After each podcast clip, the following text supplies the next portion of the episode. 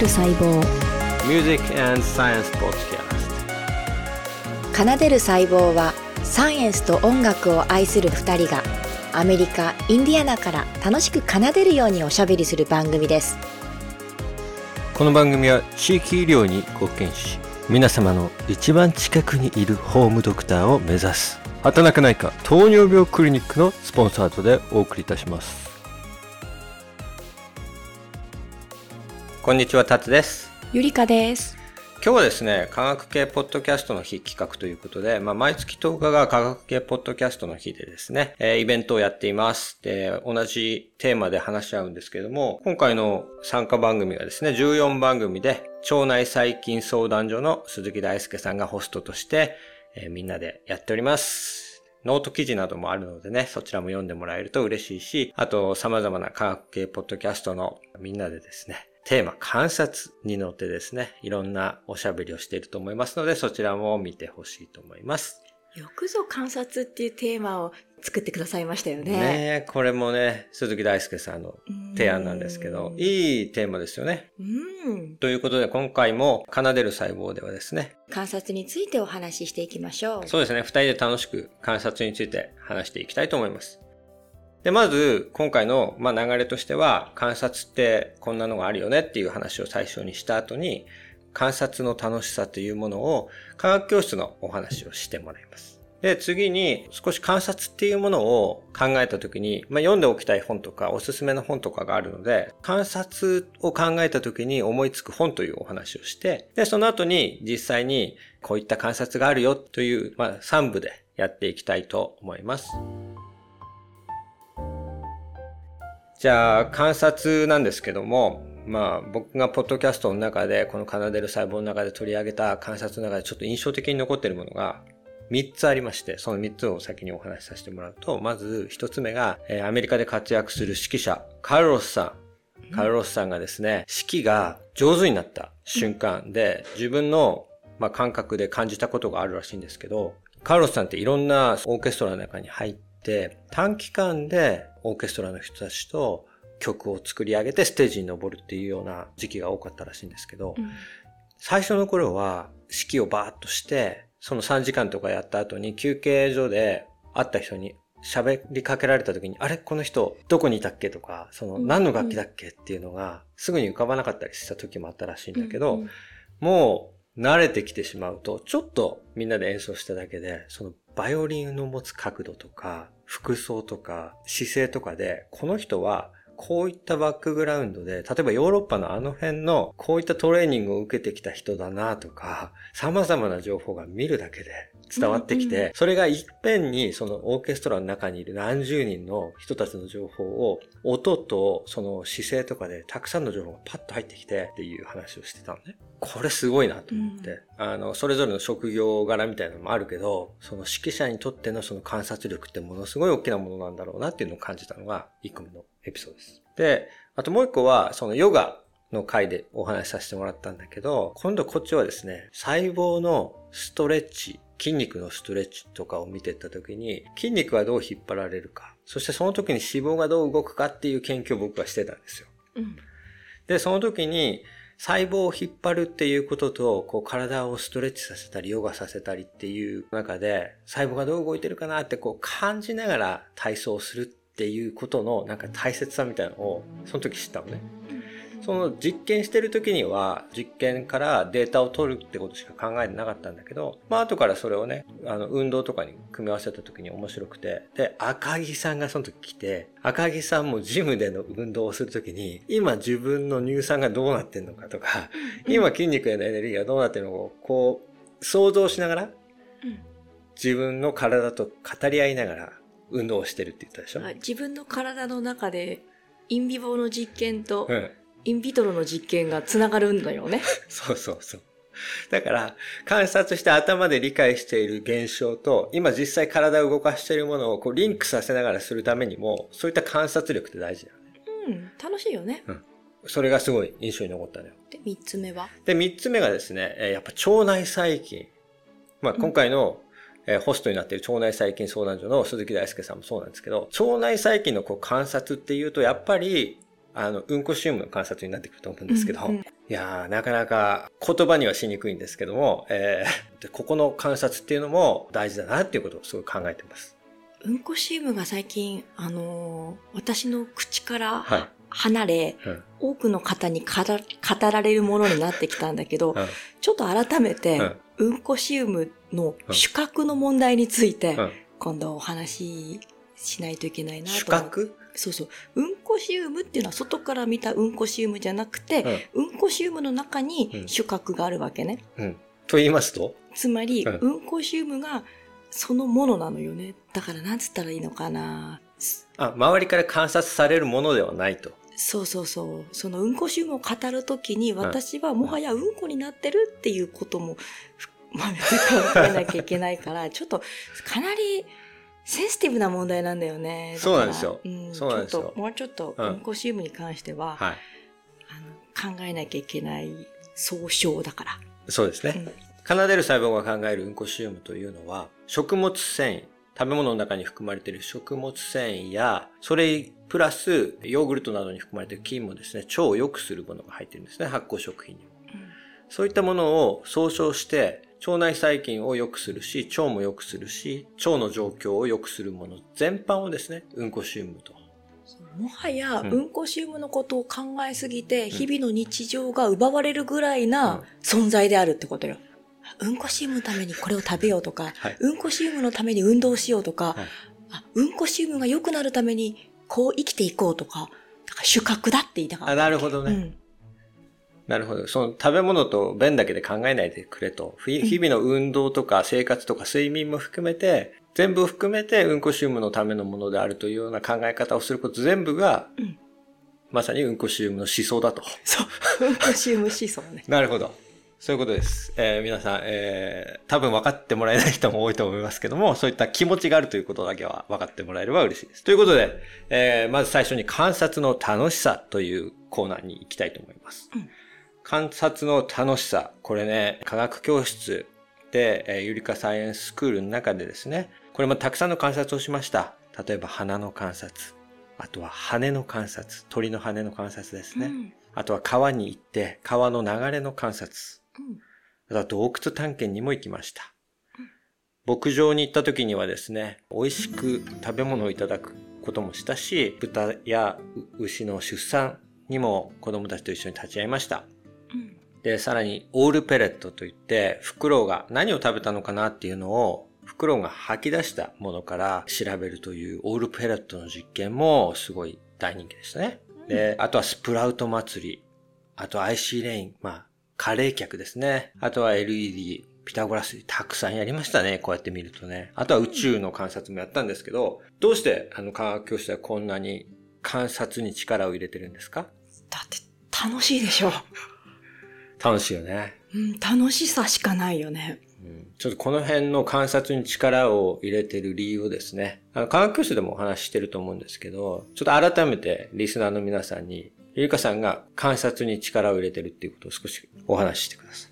えっとね、うん子供の周りには、好奇心に溢れるものがたくさんあると、うんこう子供の周りには、てか生きていく上では、うん。楽しさしかないっていうことをうん子供の時に十分に味わってもらいたいなって。えっと、多くのあの人はうんもしかしたら人生は辛いものだとか、うん。人生は困難を乗り越えてこそ幸せを得るものだっていう方がいる中で、うん。私はうん子供を取り巻く世界っていうのは幸せに満ちていて、うん。喜びと不思議、面白さに溢れているっていうことを小さい子供の時に存分に味わってほしいと思ってるんです。だから、こう、それを見る目を持つと、どこまでも楽しさと喜びと幸せが溢れてくると、うんそれは自分の心の中でそれをつ作ることができる。そういう、あの、気持ちがあります、私は。だから、私がこう何かを提供するということよりも、一緒になって覗いていく。そしてう、んそれが一人で覗いてもいいんだけども、お友達と一緒に覗いたり、お母さん、お父さんと一緒に覗いたり、誰か大人と一緒に覗くとまた新たな発見があるっていうことで、一緒に観察して楽しもうというコンセプトです。ああ、なんかわかるのは、感動が広がるときって、みんなで広がるよね。そうそうそう。うわ、綺麗みたいなのがう、ん。一人でも広がるんだけど、っぱみんなでお父さんお母さんもいて子供もいると、なんかその、一人一人の小さな心って言ったらいいのか、広がっている大きな心って言ったらいいのか、そこから無限になるよね。繋がってくるよね。うん、そうそうそう。なるほどね。はい。で、その観察する喜びを感じてるこう、子供たちの様子とか、思い出とかありますか、例えば、エリカサイエンススクールの、うん。えっと、モチーフになっているものは、うん。ヒヤシンスのお花なんだけども、うん。ヒヤシンスが咲く頃、うん。まあ春だよね。うん。あとはお店にたくさん、と切り花としても出てくるような時期があって、うん。それを購入して、みんなでじゃあ花を分解してみようと。うん。そして花を小さな小さな、うん。ね、こう額になるものなのかな？そういうものをいっぱいこう分解していくわけ。すると、くさんのピースに分かれていくんだけど、うん一個一個のピースがいろんな色をしていたり、うんいろんな形をしていたり、うん数も10なんていうもんじゃないのよ。数えていくと100。そう、花びらが。同じ色だと思ってたら、花びらとして良かったのかな？額って言ってた額のかな？かな？うん。全体として見てると、こう、同じようなのがいっぱいあるように思ってるけど、ちゃんと見てって言うとね、あ、違うって気づくんだよね。うん、うん。そうなのよ。だから、なんかそういうのも楽しいよね。そして、一個だと思って数えてた花が、実はたくさんのピースによって形作られてるっていうことも、うんこう大きなものを見て、あ、一つだって思う感覚と、それをさらに細かく見てみようっていう感覚がそこで作られるかななんて思って、そのヒヤシンスをみんなで観察なんかするんだけども、うんうんそうするとね、子供たちね、まず最初ね、色とか匂いとか、最初そういうこと始まるわけあ、そう。ね。うん。で、そしてこれ、え、分解していいの？壊していいの、うん、壊すって言葉は、どういう言葉かちょっとあれなんだけど、壊していいの？いいよって。ドキドキするよねそうそう、壊して。花なんて普通分解しないからね。そうそう。しかも、一番綺麗に咲いてる時の花を。そうそうそう。やっぱり壊すって言葉なんだね。そうするとね、うんいいよって言って。でうんも丁寧に、丁寧に剥がしていったりするんだけども、そうすると、こう、面白いよね。一人一つの花を見てもいいし、あと何人かでどんどんどんどん分解していってもいいし、そんなの楽しかったな。楽しかったね。はい。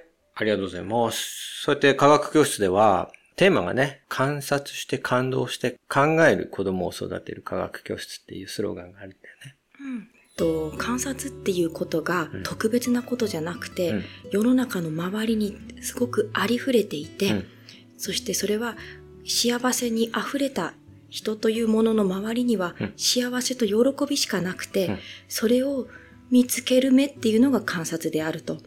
で、観察をしようとして観察するんじゃなくて、うんそれに気づくと、まずは、この自分を取り巻く世界の喜びと世界の幸せに気づく。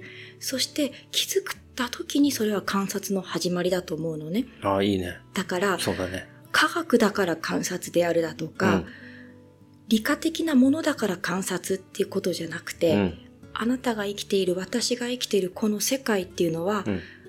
観察を通してうん。あなたとつながっていくっていうことであるからうん、すべ、てのものが観察の対象になると。うん。となった時に、うん。理科的な本だからそれは観察の本になるだとかきっかけになるのではなくて、うん。ちょっと面白いなとか好きだなっていう本がうん。すべて何かを教えてくれていると。それで。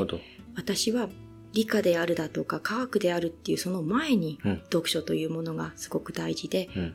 大事だったから私にとっては、うんやっぱり小学3年生4年生ぐらいの時に出会ったシャーロック・ホームズをうん。あの挙げたいと思うんですね。うん。シャーロック・ホームズって、うんクライアントが来た時に、うん話を聞く前におおよその情報を手に入れてるわけ。うん。あれこそ観察じゃない？そうだね。もう服装とか、あとバッグに書いてあるイニシャルとかで、名前とか、朝何をしてきたか、うん。何時ぐらいに起きて、なんか読んだりするよね。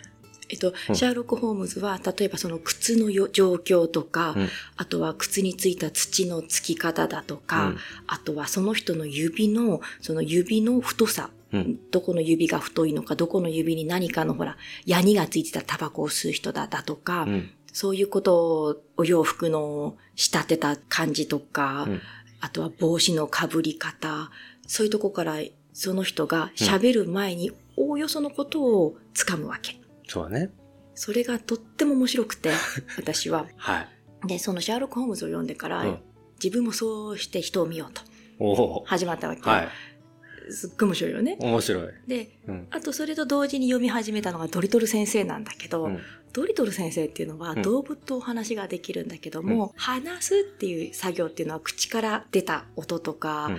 その音声だとか、うん。その鳴き声とかなんだろうけども、うん。ドリトル先生は、うん。例えば犬と話すときは、うん。尻尾、うん。足、うん。毛並み、うん。目線、ん。耳の角度、全部を含めてうん。話すわけ。そうだよね。動物を読み取るときそうだもんね。そうそう、観察でしょ、うん。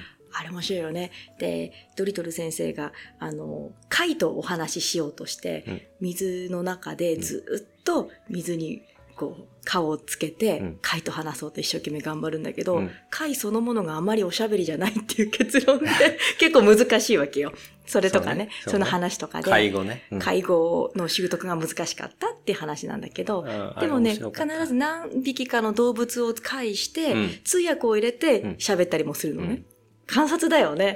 うん。観察。まずね、その今二つ挙げてもらったけど、シャーロック・ホームズをうん。観察の代表に挙げたところが、うんまずゆりかさんすごいなって思ったのね。そう、うんみんなそう思ってんじゃないかしら？推理だからね。あ、推理。うん。推理ということは、疑問があって、そしてそれの答えを導くために、いろんな証拠っていうのをこう結びつけてって、最初のカルロスの話は通じない？推理だよね。そうだよね。うんだから通じるね。そうか、あれがまず観察の一つ。ゆりかさんの頭の中では、観察といえば、シャーロック・ホームズが原点にあるってことがまず分かりましたね。んえっと、二つ目のドリトル先生は僕も大好きで、僕はね、あの、ドリトル先生を分析したんだけれども、ドリトル先生自身の動物を話す時の観察力ってものすごいんだけど、あれは、スタビンズ君が少年としてドリトル先生に憧れていて、ドリトル先生のようになりたいという形式で書かれてるでしょ？うん。うんだからドリトル先生の一つ一つの行動をスタビンズ君が語る形式なんだよね。そうするとスタビンズ君が一生懸命ドリトル先生を観察してるそうね。文章自体が。うんうんうんあれは観察力を自然と心に入れてくる本としてはすごいいいものだよね。って思うの俺は。うん。なんかスタビンズ君にこう投影できるなと思うわけ。自分を。うんそこもいいとこだなと。いいとドリトル先生はもちろん素敵だよ。うんあの、え映画になるとすごいシャープな体になるんだけど、原作の方はもうちょっとぽっちゃりしてるんだけど、そう。そこで、はいタツさん、はいいいとこついてくれた。はい。ロバート・ダウニー・ジュニアですよ。びっくりした。私はびっくりした、つい最近。はい。はいシャーロック・ホームズを演じたロバート・ダウニー・ジュニア。うんそして、まさか、うんドリトル先生まで演じてくれるとは。もう私は本当幸せにつきます。ありがとうございます。はい。どうしてそうなっちゃったんだろう。やっぱり私の好きなのと、ハリウッドの人が好きなものって同じだったってこと？そうじゃない？やっぱりさ、あの、ハリウッドの人たちも、この本は世の中に出さなきゃいけないって思ったんだよ。なんで、繋がっちゃったかなと思って。いや、だってやっぱりさ、観察力がすごいし、あの、夢が広がるじゃんか。え、ちょっと待って、タスさん分かってる？ロバート・ダニー・ジュニアっていうハリウッド俳優だよ。あの、イケメン俳優が、はい。シャーロック・ホームズを演じたと。シャーロック・ホームズ。そしてはいドリトル先生も演じてんだよ。その話よ、私。言いたいことは。それはあれですか？ゆりかさんの頭の中が読まれたってことですか？そう、びっくりした。ゆりかさんの考える観察という本の二大、巨匠を、うん。同じ人ロバート・ダがウ、ニー・ジュニアが演じるっていう、はそのミラクル。い。すごいね。いや、びっくりしたよ。あれ、たぎったもん。うんびっくりした。多分ゆりかさんの考えと、その監督さんたちの頭の思考回路がリンクしてるんだ。いや、びっくりした。読まれた、あれは。小学3、4年生の時に同時期に読んだけれども、それをね、うん。まさか同じ俳優がうん。演じるとは。ね。うん、びっくりした。シャーロック・ホームズのなんか見た感じは、ロバート・いやだからすごくダウニー・ジュニアのなんかイメージはすごくわかるじいや、それうがん、封切られる前まではね、うんロバート・ダウニー・ジュニアにシャーロック・ホームズを演じさせちゃいけないとかね、ゃん。うん。すごくこう、大反響だったわけよ。あ、いろいろ賛否両論があったわけ？そうそうそう。で、はいはいドリトル先生に至っても、なんで今っていう、まずそういうこともあるし、うんドリトル先生の話はこう、こう歪められちゃうわけだし、はいあんなイケメンが演じたらね。だから、いろいろと問題があったにも かかわらず、。この私、シャーロック・ホームズ愛とドリトル先生愛の私からすると、はい100点満点です。いや、よかったよね。問題ないです。何の問題もないです。嬉しいです。この二つが一人の演者によって繋がったっていうのは、もう、すごいね、奇跡だね。奇跡、奇跡。びっくりした。じゃあ、うんここで言えることは、うんゆりかさんの頭の中では二つの物語が繋がってたので、うん。同じ演者がえ演じることに関してはもう何の抵抗もなないいし、し、うんあ、そこ分かってくれるのって思ったわけ？びっくりした、あれは。ちょっと世界を超えて、時空を超えて、なんか、何かが繋がった瞬間ですね。瞬間ね。どう、どうして、どうなってこうなってこうなっちゃったかなあの。時、その幼いゆりかさんにうん観察する目という、すごいピュアな視線をくれた二つの物語が、うんハリウッド映画という形でそうそうそう、まさかのね。そう、まさかの。しかも主役は同じ人だったと。そう。すごいね、それね。びっくり仰天なのよ。やっぱりどう振り返ってもその二つがゆりかさんにとって子供にとっても大人にとっても観察する目、世界をポジティブに捉えていく、見つめる目あそうよね。を作っていくとしては、すごくいいうん。根本にある大事な作品ってことですね。そうよね。そうそうそう。まあそれ聞けただけでも僕は嬉しいですね、今回ね。観察というテーマでまさか、今、ロバートダ・ダウニー・ジュニアに行くとはね。うん。これちょっと面白かった。実際にちょっとゆりかさんの人生において、その後の、えー、もうちょっと大きくなってからの観察のちょっとエピソードみたいなのを聞いてみたいんですけどうん、まず大学に入った時に、その農学部で長い時間過ごしましたよね。うんその農学部の中で、観察っていう思い出あります？やっぱ牛とか、牛。うん、はい。鶏とか、はい。あそこら辺かな。あそこら辺家畜と呼ばれる動物の観察。はい。家畜ってかわいそうなのよ。うんいつか食べられるわけだしさ。そう。なんか提供しなきゃいけないからさ。うん。でそのつぶらな瞳だよね。うん観察に値するよね。なんか農学部ってちゃんと観察する実習みたいなのが用意されてるよね。そうそうそうそう。うんあの、十分時間をかけてね。こう、あとはなんだろう、あんまり、あれこれ教えられないっていうのもいいわよね。こう、俺、すごい放置されたんだけど、なんか、牛を12時間観察してくださいって言われて、ポンって出されて、なんか、メモみたいなあのの日本渡されて。一広い農場に 放置されるんでしょ？そう。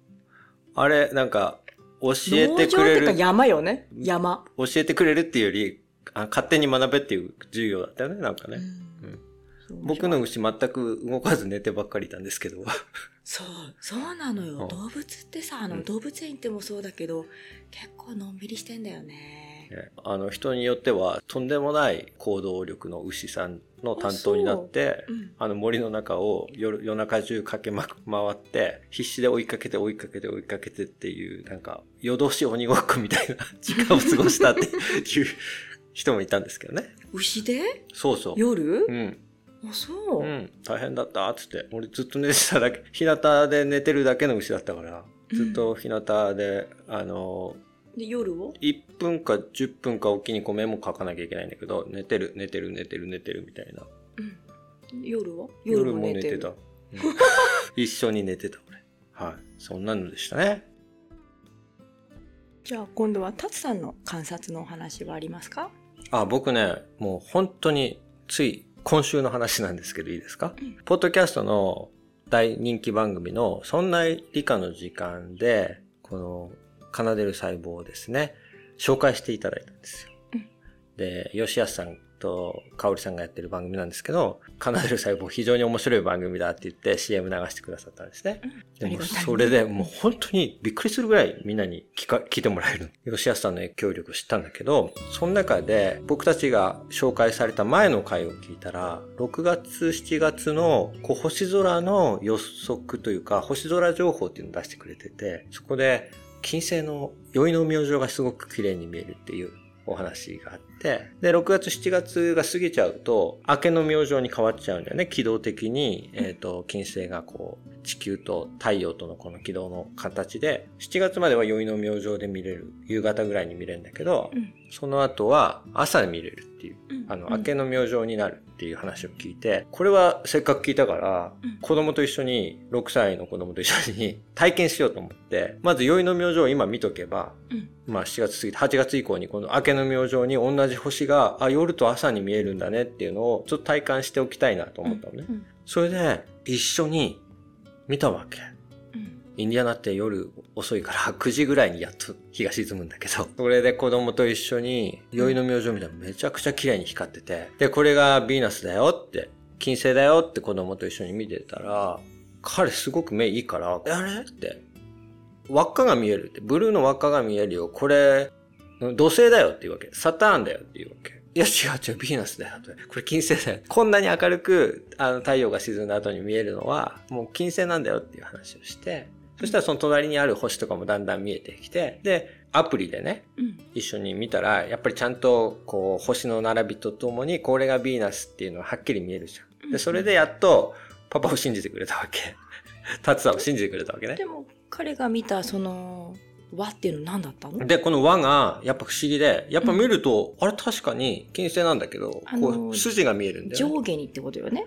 斜めに上下に出たのよ。斜めうんうん。斜めにこう出てて、確かに土星っぽく見えちゃうって言えば見えるんだろうけどね、よく見るとね。でも僕よりも圧倒的に彼の方がやっぱくっきり見えるらしくて。そしたら、調べたら NASA の方から情報が出てて、ダイヤモンド金星とか呼ばれるらしいね。ダイヤモンドシェイプみたいな感じで見える時があって、たまたまその、6月の頭に見たんだけど、それが極大化して、温度がすごく上がって、それが見えやすくなってますよって NASA の情報で出てて、それに気づいたってことだったんだよね。じゃあその金星の周りに他の星があるとかじゃなくて、うん金星の光り方っていうのがとても極大に見えていて、うんその光がうんこう斜め上下に。光を放ってたってことね。そう。それで、うんそれが見えたのね。そう、その金星って、こう、粒子の雲で覆われてて、うんで、大気は CO2 なんだけど、地表の温度がね、400度から500度ぐらいに非常に高いのよ。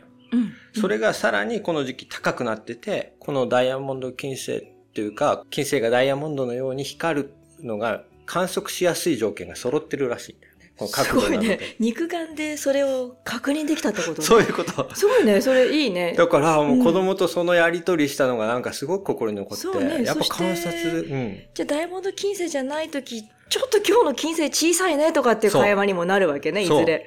うーん、すごいわ。ちゃんと満ち欠けしてるから、月みたいに、金星ってよく見るとね。あ、そう。そう、こう光るあたり月と同じ。目がいいって幸せね。だから、より明るく見える時とそうじゃない時とかあって、それをうんこう、一緒に観察できたのがすごい心に残っあて、いやーもう本当に吉安さんありがとうございますって思った。あ、いいね。嬉しいね。そううん。で、その後にこのことを話そうと思って、ちょっと日本語で調べてみようと思って、あの、ダイヤモンド金星って入れたのね。そしたら、椿鬼奴さんのことしか出てこない。なんでなんで？椿鬼奴さんがどんどんどんどん出てきて、なんでダイヤモンドと金星入れるとそうなんだろうと思ったら、なんかバンド組んでて、うん。椿鬼奴は、それダイヤモンド金星っていうバンドらしいんだよ。かっこいい。